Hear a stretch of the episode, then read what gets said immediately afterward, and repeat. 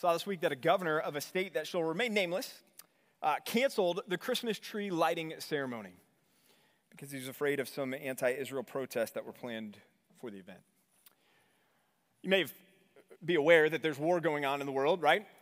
You'd have to have your head buried pretty far in the sand not to realize that there's conflict in the Middle East, that there's war in Russia and Ukraine, and on top of that, you've got China ramping up its military efforts and, and, threatening Taiwan, and then you've got catastrophe at our own borders. Add to this, you've got the mounting fears of a recession and the reverberating impacts of rapid inflation and news of more layoffs at your company, and it's little wonder that maybe Christmas doesn't quite feel like Christmas this year. You may be just like Cindy Lou Who asking, Where are you, Christmas? Why can't I find you? Maybe it's not just this year that you've had that. Maybe it's been many years that you've had longings for Christmas to be something that it just doesn't seem to ever quite measure up to. Christmas, in some regards, has always been a season of excitement, of anticipation, of joy. And even as we describe it, we'll use the language of a, a, kind of magic that surrounds the season, as it seems like all of the chaos in the past of the world has, has pushed pause and the world has somehow transformed itself into one of those peaceful snow globe scenes, even if just for a few weeks. In fact, there have been truces called during wars in the past for Christmas. Well, it seems like someone forgot to turn the world's calendar to December this year in some regards, doesn't it? Feels like someone needs to remind everyone that, hey, Christmas is coming, and can everybody just chill for a minute so we can celebrate the season? If we're honest with ourselves, though, again, Christmas has never really been that idyllic Christmas that we want. It's the reason why the Hallmark Channel and whatever that new, better Hallmark Channel is called, that, that it's the reason why they've made a killing off of the same plot every single year, and they'll do 25 days of the same Christmas movie in a different town with different costumes. Why? Because we like to watch it and think, oh, yeah, that's, that's what Christmas should be like. This year may have a lot of negativity on the, the global scene, but I wonder what it looks like even in this room for some. There may be some difficult Christmas seasons in this room represented by a first Christmas perhaps without a, a loved one, or a first Christmas away from home, or a first Christmas unemployed, perhaps a Christmas with cancer, or a Christmas with conflict. See, we think about Christmas and we think about it in this way. We think, man, Christmas is supposed to be this great time where all of my desires for peace and comfort and joy and warmth and that, that feeling, that warm, fuzzy feeling that we get is meant to be here. And, and just sometimes our Christmas seems more like this than it does like the idyllic Christmas we all wish we had. See, there, there is a dark side to Christmas. There is a side to Christmas that leaves us asking, Where are you, Christmas? And sure, we could look to our circumstances in life and say, Well, Christmas doesn't feel like Christmas this year because fill in the blank. Or we could look to God's explanation, which is what I'd like us to do this morning and to consider an aspect of this baby in the manger that all these little kiddos just sang about up here that can restore our hope and belief in the joy of Christmas this season. Take your Bibles and open up to Romans chapter 5 if you have them. Romans chapter 5.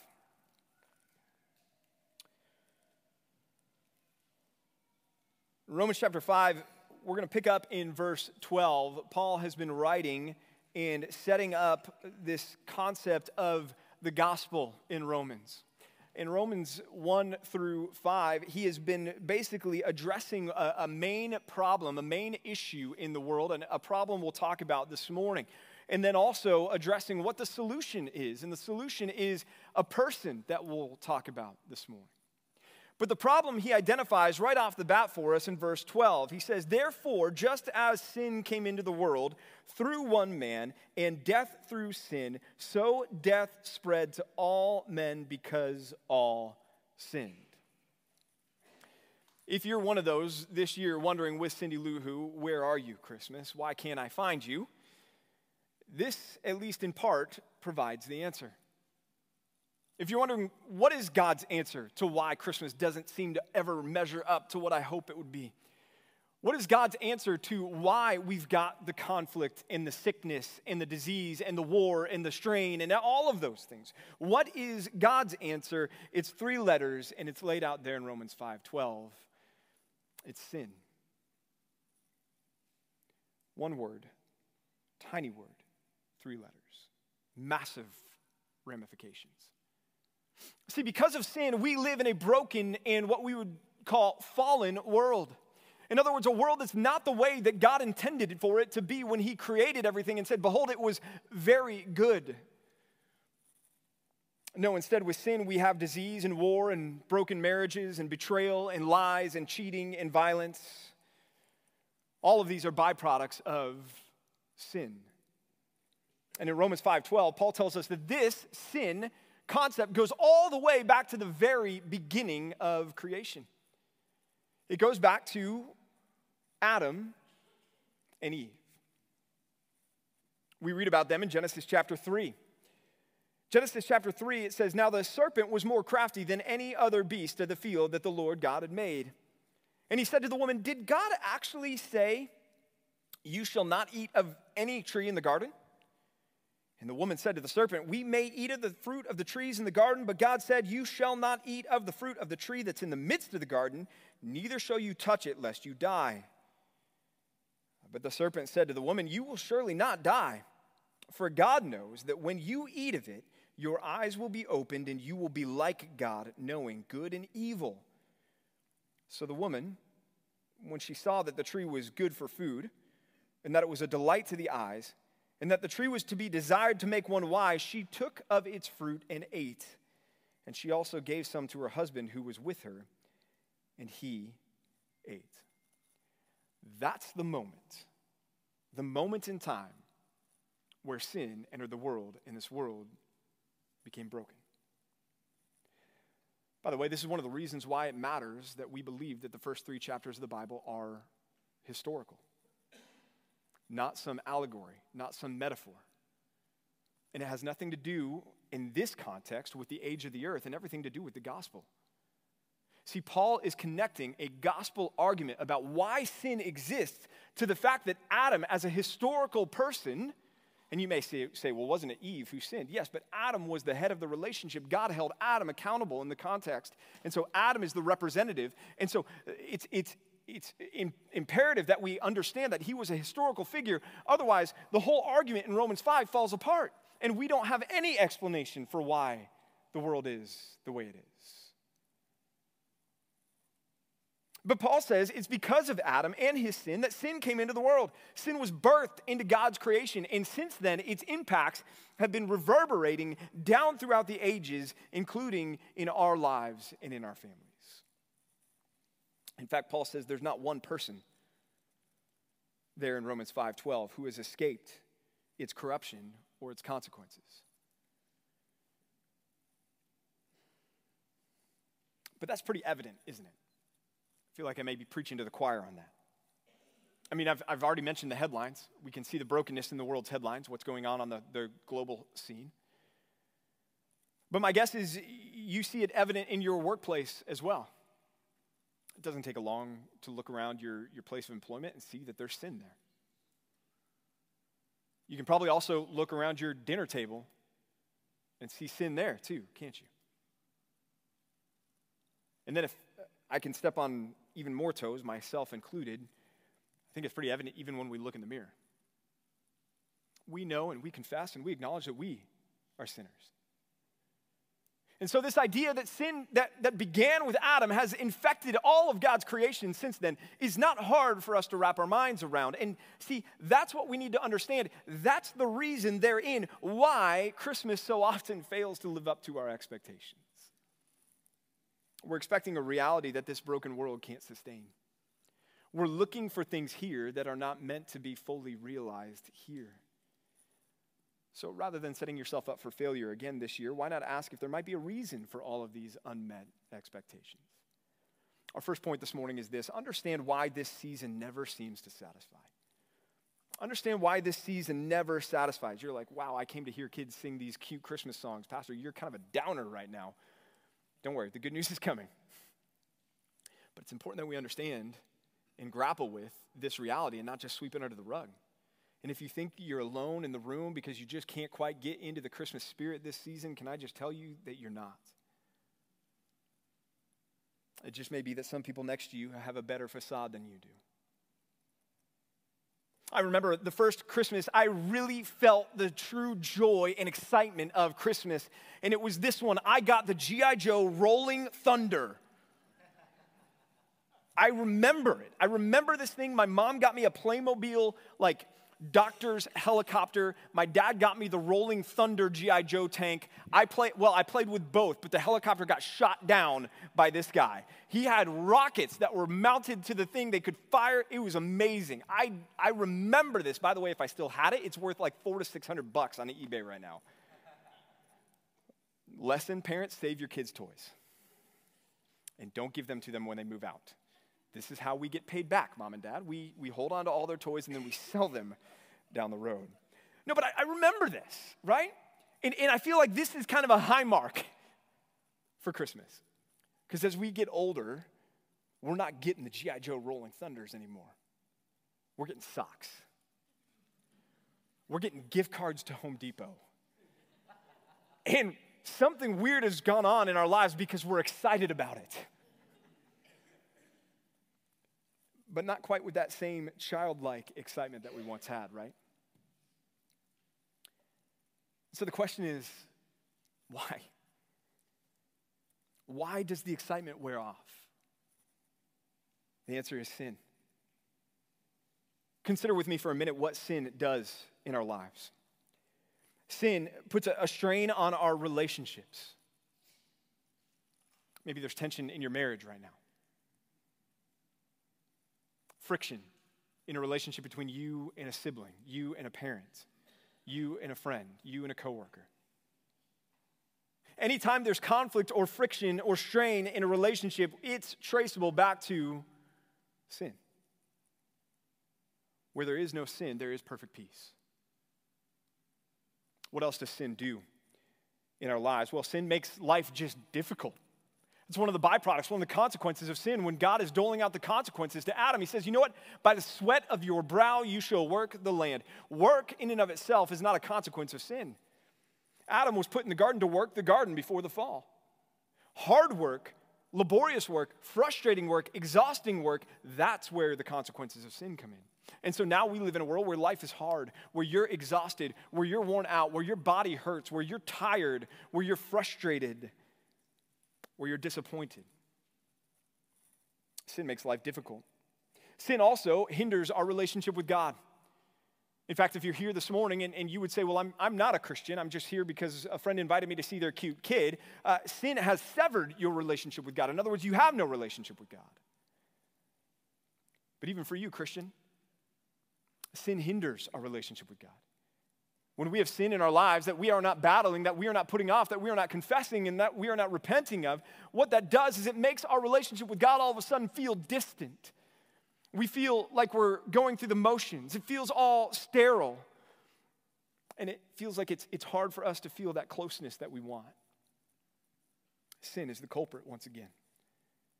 But ultimately, and this is what Paul argues in Romans 5, the greatest consequence of sin is death.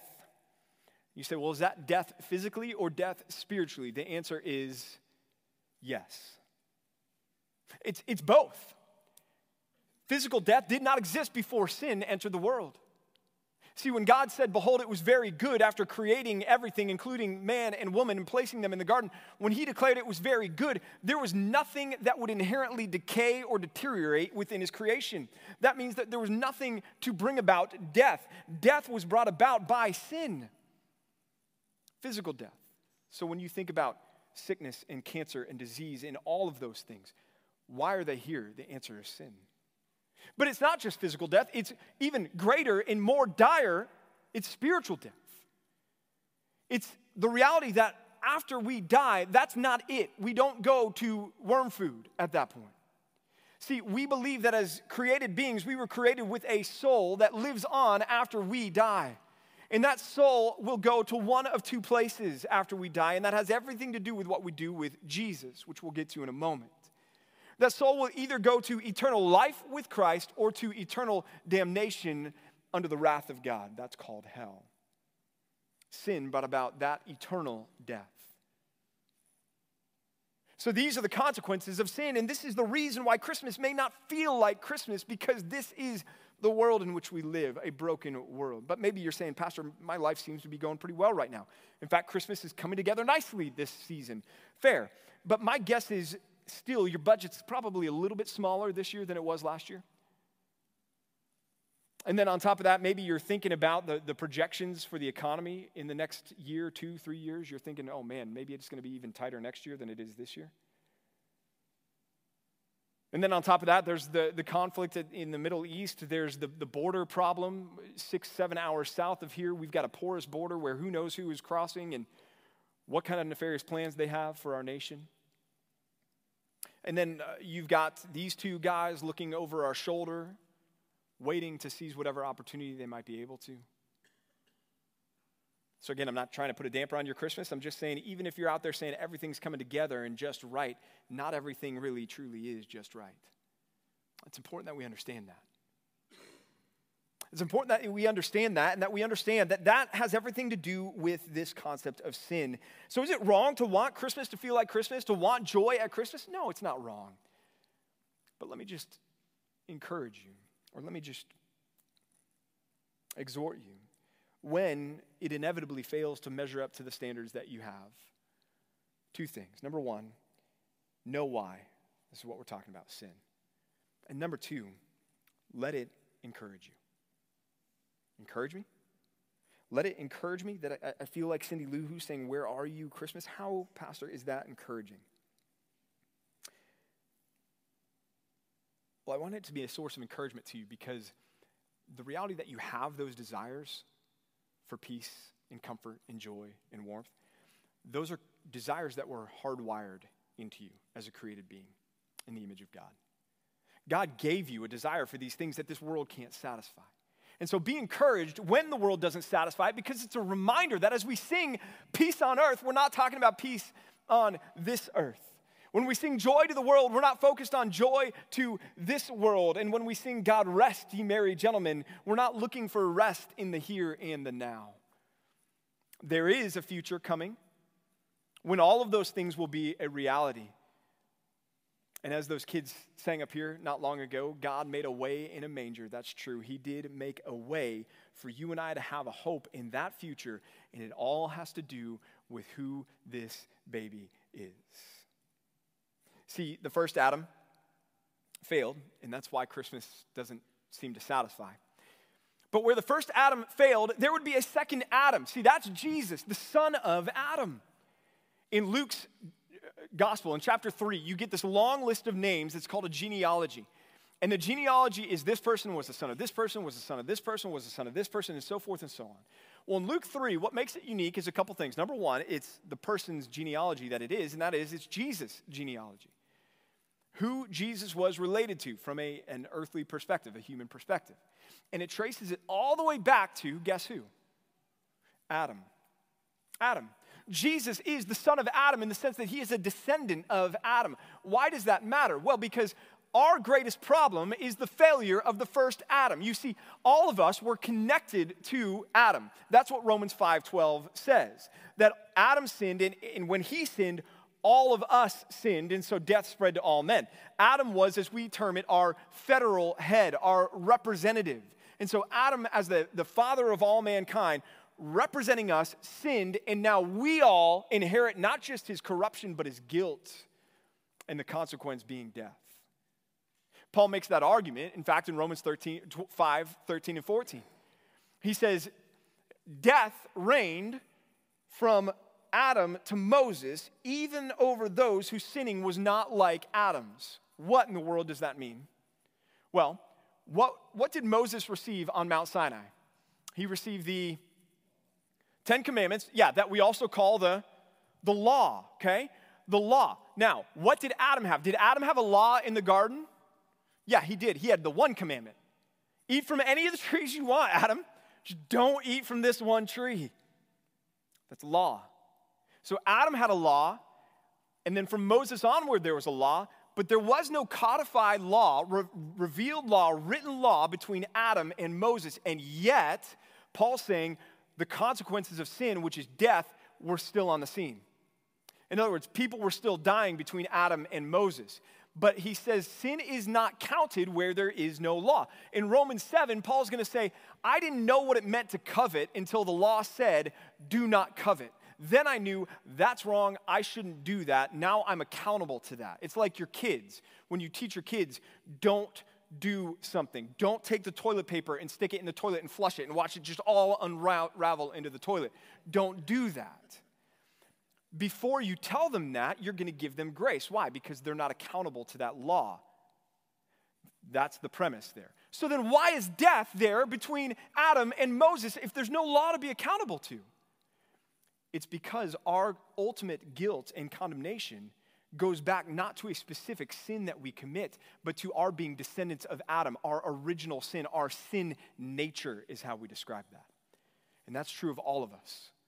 All of us possess that sin nature, which means we're guilty in Adam. So here's why Luke's genealogy that goes back to the son of Adam in Luke chapter 3 matters so much. Because of our connection to Adam, Adam failed, thereby all of us have this sin nature. Well, what's the answer? How can we overcome Adam's failure? Well, the, the bad news is you and me, you and I, we can't. Because the standard was Adam, be perfect. Obey the law. Do not fail to obey the law. Once you fail to obey the law, there's no coming back from that. No amount of good works and obedience from that point forward can make up for the one failure that began it all. And so here's the thing our plight is desperate because we are all descendants of Adam and condemned by his sin. Thereby, all of us are guilty. Do we all sin ourselves? Yes. Are we all guilty of our own sins? Yes. But our ultimate guilt comes to our connection with Adam. Therefore, what did we need? We needed a second Adam. We needed someone that God would send and provide a way for him to do what the first Adam couldn't do. In other words, for him to live a perfectly obedient life not just to the one law, but to the totality of the law. And that's what we find in the baby in the manger who is the son of Adam. We find the second Adam, the one who did it, who nailed it, who lived it perfectly obedient to the Father's will, never sinned, never stepped out of line. Not one sinful thought entered his mind for the entirety of his 33 some odd years while he was walking the face of the earth. And then what did he do? Well, this is where the news gets really good for you and me he took that righteousness that he merited. See, he didn't sin. Jesus was unique because he's the only one conceived of by the Spirit who did not have a sin nature. And that's why he was able to live that life. So, what did he do with that? What did he do? Did he, did he flex? Did he bow up and say, Look at me, you guys, you're all in trouble, but look at me, I aced it. I aced the test. No. He went to the cross we sang about that. The kids sang about that a, a, moment ago as well. He went to the cross and took our sin, took our corruption, in our guilt, in our condemnation on himself on the cross, and he died for us.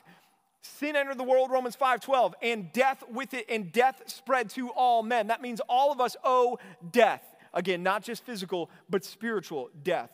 Jesus paid that death on the cross and took his perfection. He took what Adam couldn't do. He took all of his obedience. And here's what he did He said, Give me your sin, and I'm going to give you my perfect righteousness. That's why Jesus came. That's why it matters that he's the son of Adam. Without him, we're in a desperate situation. But with them, everything changes. So, as you're sitting out there and you're thinking about Christmas and you're thinking about your expectations, some of which have already fallen flat, but others you still have, and you're hoping and going, I just hope Christmas is going to be good enough. I hope it's going to feel this way. I hope it's going to come through this way. Let me encourage you. Look, even if your expectations and desires and dreams do come through, let me encourage you to take those expectations, those dreams, those desires, and allow them to drive you to Jesus and realize that Jesus, and in Jesus, you now have hope that will transcend all of the failures here and now to realize the perfect peace, perfect comfort, comfort, and perfect joy, not here, but in the then and there in eternity with God. Second and final point this morning is this find your longings satisfied in Jesus. Find your longings satisfied in Jesus. If you wish things were different this year, they will be different one day. If you wish there was more peace this year, there will be peace forevermore. If you wish you felt more joy during this season, you will feel joy. In fact, Psalm 16 11 says, You will know the fullness of joy in the presence of God. If you wish there was less to fear this year, there will be nothing to fear one day when we are with our Father. If you wish there were fewer tears, there will be a day when He will wipe away every tear. If you wish there were no cancer, there will be a day where there will be no more sickness. If you wish there was no broken relationships, there will be a day when there's complete reconciliation. If you wish there was no death, there will be eternal life. And if you just wish there was no more sin, there won't be. That scene is depicted for us in Revelation 21. But that's going to be our reality as soon as we're done here on this earth when God calls us home. That's the reality we get to step into. That's when all of our longings here, which nothing can quite seem to satisfy, will finally meet their true fulfillment and satisfaction in Jesus. C.S. Lewis. C.S. Lewis once wrote this. He said, Most people, if they had really learned to look into their own hearts, would know that they do want and want acutely something that cannot be had in this world. He goes on to say, There's all sorts of things in this world that offer to give it to you, but they never quite keep their promise. If I find in myself a desire which no experience in this world can satisfy, the most probable explanation is that I was made for another world. That's what Christmas should remind us of this year. Feel the reality this Christmas that things aren't the way they should be and understand why that is.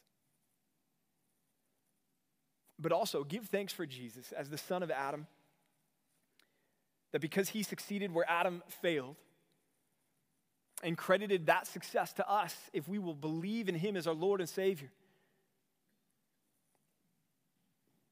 We have a hope in a future where things will be made right and your longings will be satisfied in Christ.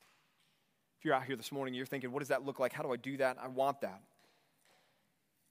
Well, we've talked about it already. It begins with understanding the problem in the world, which is sin, and understanding that you possess that problem as well, that you have sin. And that that sin has a penalty, which is death. Not just physical death, but eternal death. But then it's also understanding that God provided a remedy for that in Jesus, this baby, the second Adam, the one who lived a perfectly obedient life. And then he went to the cross and he took your sin on himself and he died in your place, suffering the wrath of God for you because he loves you. And now he's offered and made a way for you to have the forgiveness of your sins if you will trust in that death, that it was substitutionary. In other words, that it was on behalf of you. If you will trust that Jesus died for you and for your sins, and your sins are now forgiven, and believe that he rose from the dead three days later so that you will one day live with him forever, that's the key. That transaction of faith between you and God is what guarantees that future where all of these unsatisfied desires that you may feel right now will one day fully be realized in an eternity with God. So, what do you do this Christmas season? Take your kids to go look at Christmas lights. It's fine, it's great, do it. we've been doing it with our family. Take them to look at Christmas lights, decorate the tree, do the gift exchange, listen to the Christmas music, engage in all of your family traditions, and experience the joy that they bring. But when it doesn't quite satisfy, or when it doesn't fully measure up, or it feels like there's something missing, let that this year remind you that there will come a day when nothing will be missing any longer. When you'll know the fullness of joy, not just for a season, but for eternity. Let me pray. Father, we long for that day and we pray for that day and we thank you for times that we can take time out of the busyness and the chaos of our schedules and everything else and think about the gift of Christ. We thank you for this season, this Christmas season. And God, we want to capitalize on it and make memories together and rejoice together and have those moments. And yet, God, we freely admit that it'll never be everything we want it to be. And we'll think, well, maybe next Christmas. God, help us instead to think, I can't wait for eternity. I can't wait to be with Jesus, where all of these desires, all of these longings will once and for all finally be realized. Not just for a couple months, but for eternity. God, we long for that day. I pray that if there's anyone in this room who's not ready for that day because they haven't made that decision to trust in the second Adam, to trust in his work, in his death on their behalf, that today would be the day of salvation. That today they would reconcile and wrestle with the, the unsatisfied and unmet longings in their own heart and think there's got to be something more, and that they would find that something more through Christ. God, we it's so evident the brokenness of this world all around us. And we grieve over it and we mourn over it. And so, as we gather together with our families for Christmas this year, let us do so with our eyes fixed not on fleeting and passing temporal joy, but on eternal joy that will one day come. Because of Jesus, the Son of Adam, we thank you and we praise you in his name. Amen.